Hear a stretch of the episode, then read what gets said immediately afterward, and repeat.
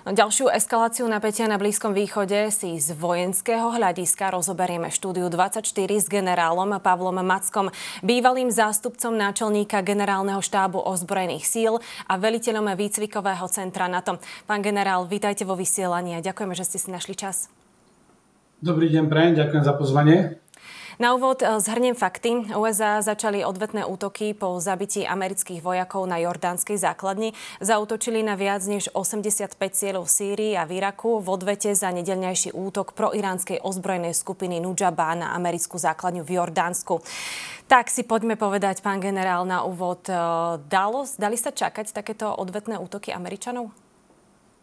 Dali sa čakať, konec koncov prezident Biden to aj signalizoval. E, treba povedať, že od 7. oktobra, kedy Hamas zautočil na Izrael, sa uskutočnilo viac ako 160, takmer 170 útokov na americké síly v regióne. To tie útoky e, cyklicky sa opakovali, útočili na americké pozície v Iraku a útočili aj na americké pozície v Sýrii, ale aj dokonca na lode plávajúce v medzinárodných vodách. Boli to rôzne skupiny, ale všetky mali spoločné to, že sú za nimi iránske revolučné gardy a tie jednotky Quds, ktoré trénujú, cvičia, e, vyzbrojujú a financujú tieto jednotlivé ozbrojené skupiny. Irán má v tomto priestore 12 e, rôznych proxy hráčov, ktorí v podstate realizujú záujmy Iránu bez toho, že by sa Irán oficiálne priamo zapojil. Takže toto bolo očakávaná reakcia, pričom prezident Biden a jeho administratíva hľadali taký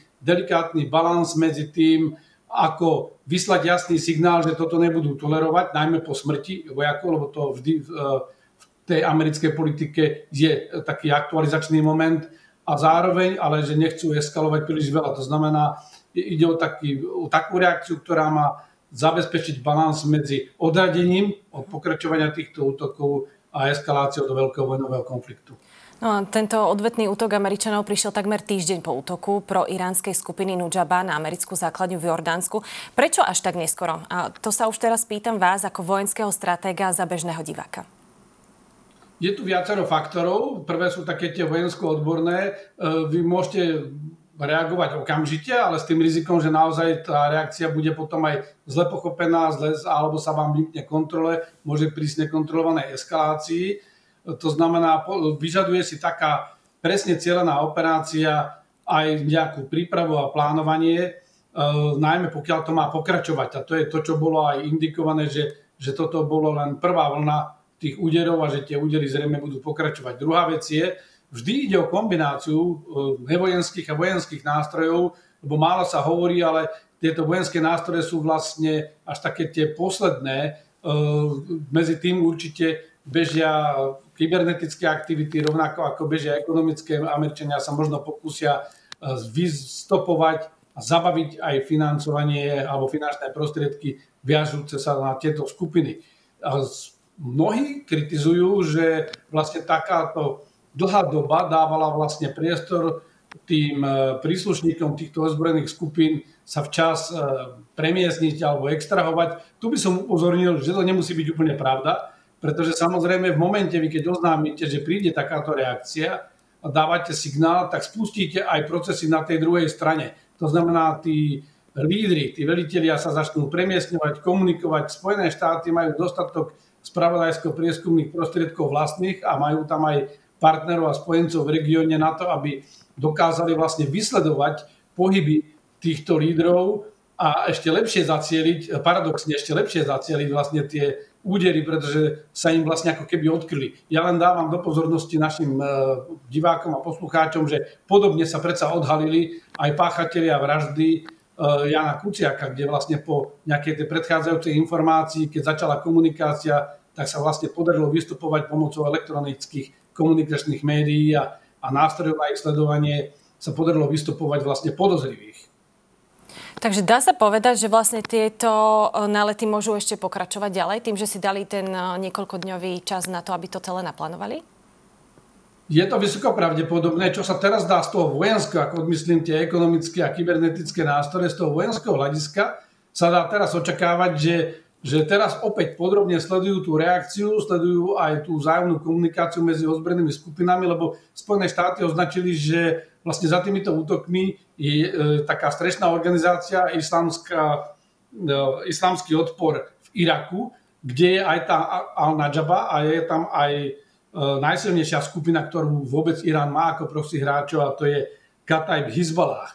Kataib Hizballah oznámil, že nebude útočiť, to cez týždeň dali také vyhlásenie. Naopak líder tej druhej skupiny, tej Al-Nujabi, povedal, že budú aj naďalej pokračovať a že ich ani tieto hrozby neodradia. To znamená, teraz sa dá očakávať, že bude taký cyklus, uh, vždy po týchto úderoch príde vyhodnotenie uh, tých škôd, ktoré boli tým spôsobené, vyhodnotenie tie ďalšie komunikácie, prípadných presunov v rámci týchto skupín a na to príde ďalší úder a vlastne takéto, takýto cyklus presňovania skrátka budú pokračovať tie údery tak dlho, až e, doslova doručia ten odkaz e, týmto skupinám, že, že jednoducho nezostane toto nepotrestané a že by mali prestať s útokmi na tie americké sily a prostriedky.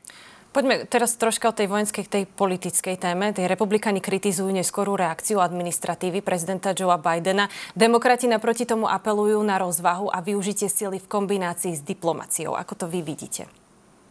No, je to celkom pochopiteľné. V Spojených štátoch je volebný rok a už aj od začiatku toho konfliktu v pásme Gazy americká administratíva sa snaží v maximálnej možnej miere udržať čo najnižšiu mieru eskalácie v tomto regióne. Prezident Biden konec koncov vyhral aj voľby. Jeden z dôvodov bol ten, že, že signalizoval iný spôsob angažovania sa Spojených štátov vo svete a teraz samozrejme čeli tvrdej kritike, pretože samozrejme tie ohniska napätia narastajú a republikáni toto využívajú na tvrdú kritiku, že tá reakcia je pomalá a nedostatočná a že to vlastne len zhoršuje situáciu, že prezident Biden nevie ochrániť, ochrániť e, americké záujmy a americké životy e, vo svete. Pravda je ale tá, že prezident Biden si je vedomý naopak toho, že, že teraz nepotrebuje veľkú vojnu, ktorá by mohla nastať, alebo veľkú eskaláciu, lebo napríklad boli výzvy na e, to ísť priamo po zdroji, to znamená zasiahnuť e, napríklad vysokoprofilové ciele tých e, kúc, jednotie kúc iránskych revolučných gard, tak jak pred 4 rokmi, keď prezident Trump nariadil likvidáciu generála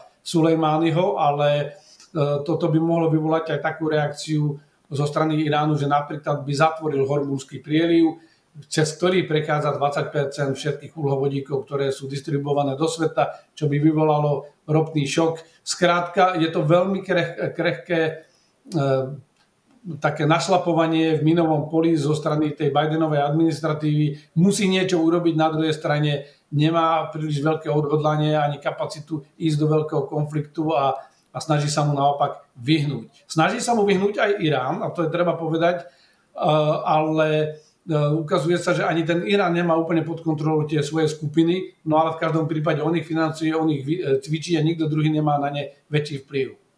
Tomu Iránu som sa aj chcela venovať. Z tej geopolitickej otázky Irak označil americké údery na vojenské ciele pro iránskych skupín za porušenie irackej suverenity.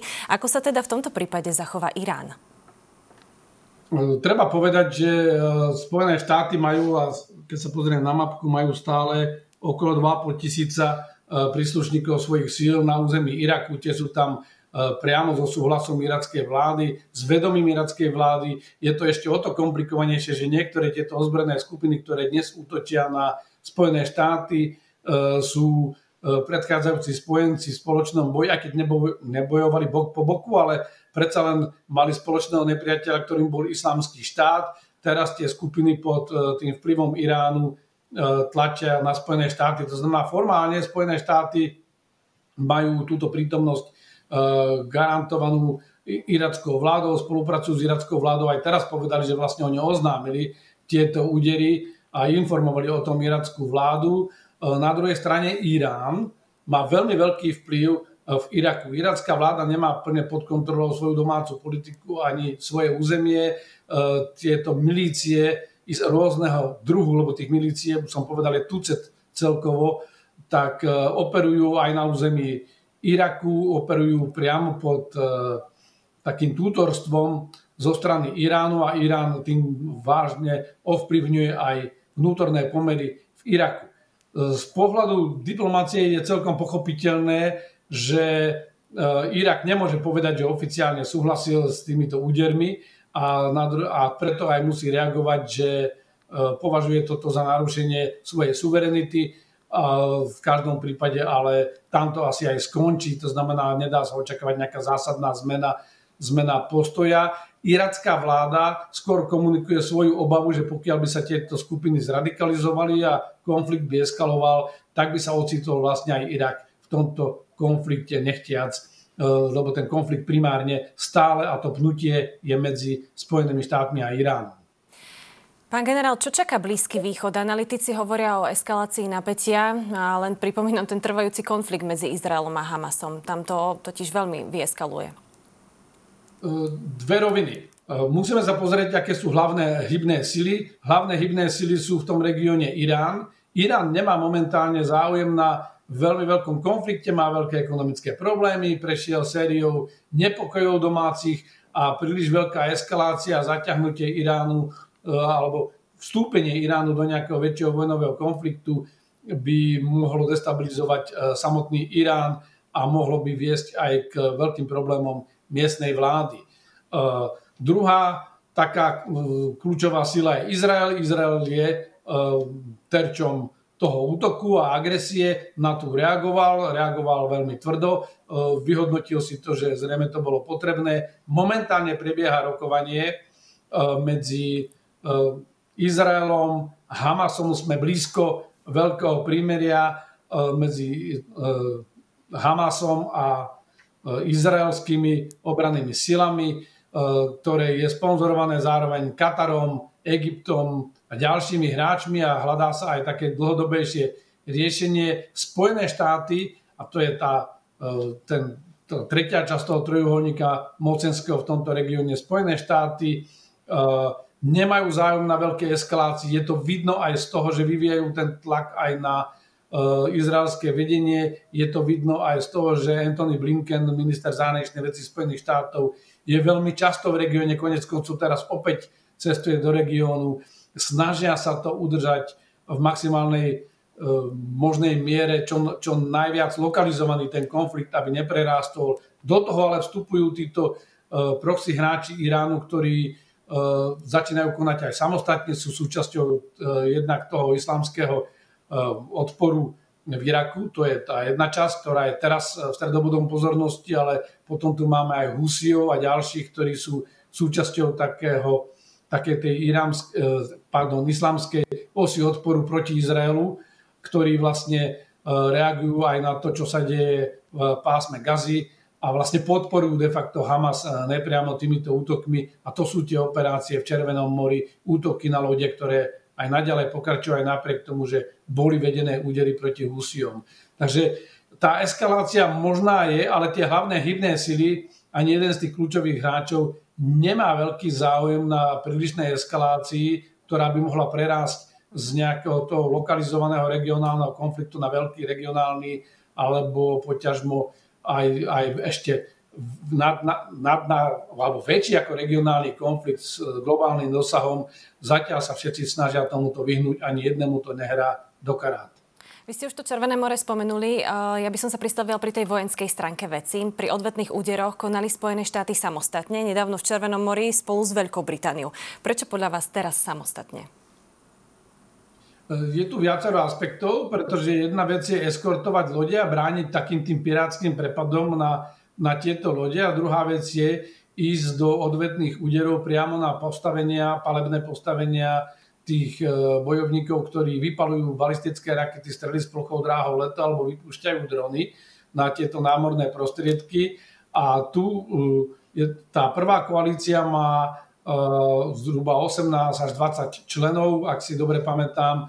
V tomto prípade reagovali Spojené štáty so Spojeným kráľovstvom a s podporou ďalších štyroch krajín samostatne práve kvôli tej miere flexibility a aj rozsahu utajenia, pretože takéto e, operácie si vyžadujú veľmi presné a precízne načasovanie, e, cielenie, ale aj utajenie, aby boli účinné. a samozrejme komunikovať toto v takej širokej skupine, ktorá naviac z veľkej časti ani nemá tú kapacitu, by bolo neefektívne a ohrozilo by to vlastne úspešnosť takéto operácie. Pán generál, ešte taká rýchla otázka k vojne v pásme Gazy. Ako vy vidíte šancu rokovania o prímeri medzi Hamasom a Izraelom? Ja si myslím, že všetky signály nasvedčujú tomu, že k tomu prímeru dojde. Hamas e, ale sa snaží vyťažiť z toho čo najviac, lebo samozrejme si je vedomý, že pokiaľ odovzdá všetkých rukevníkov a nedohodnú si ďalší postup alebo nevynegociuje si, si nejaké garancie svojho prežitia, tak ten izraelský protiúdor môže pokračovať, ale Hamas už nebude mať e, tú poistku e, v rukách tým, že uvoľní týchto rukojemníkov. Takže v tom je celý problém, že Hamas hľadá teraz cestu svojho vlastného prežitia, pretože to e, prímerie to je krátkodobé riešenie, strednodobé riešenie nejaká rekonciliácia, odstránenie Hamasu od moci a danie do čela pásma Gazy umiernenejších lídrov ktorí by boli opäť schopní spolupracovať aj s palestíncami na západnom brehu Jordánu a vlastne potom by mohla prísť tá rozhodujúca tretia fáza, ktorá by smerovala k tomu dlhodobému riešeniu a to je to dvojštátie, to znamená Izrael ako existujúci palestínsky štát, ale ktorý uzná Izrael a jeho legitímne bezpečnostné záujmy a to je niečo, čo je mimo doterajší rámec konania Hamasu. Hamas má stále ako taký kľúčový cieľ likvidáciu izraelského štátu ako takého a vytvorenie nejakého kalifátu e, medzi riekou Jordán a pobrežím Stredozemného mora. Pán Macko, veľmi pekne vám ďakujem za váš čas a za vaše názory. Ďakujem za pozvanie a príjemný deň. O eskalácii napätia na Blízkom východe sme sa zo štúdiu 24 rozprávali s generálom Pavlom Mackom, bývalým zástupcom náčelníka generálneho štábu ozbrojených síl a veliteľom výcvikového centra NATO.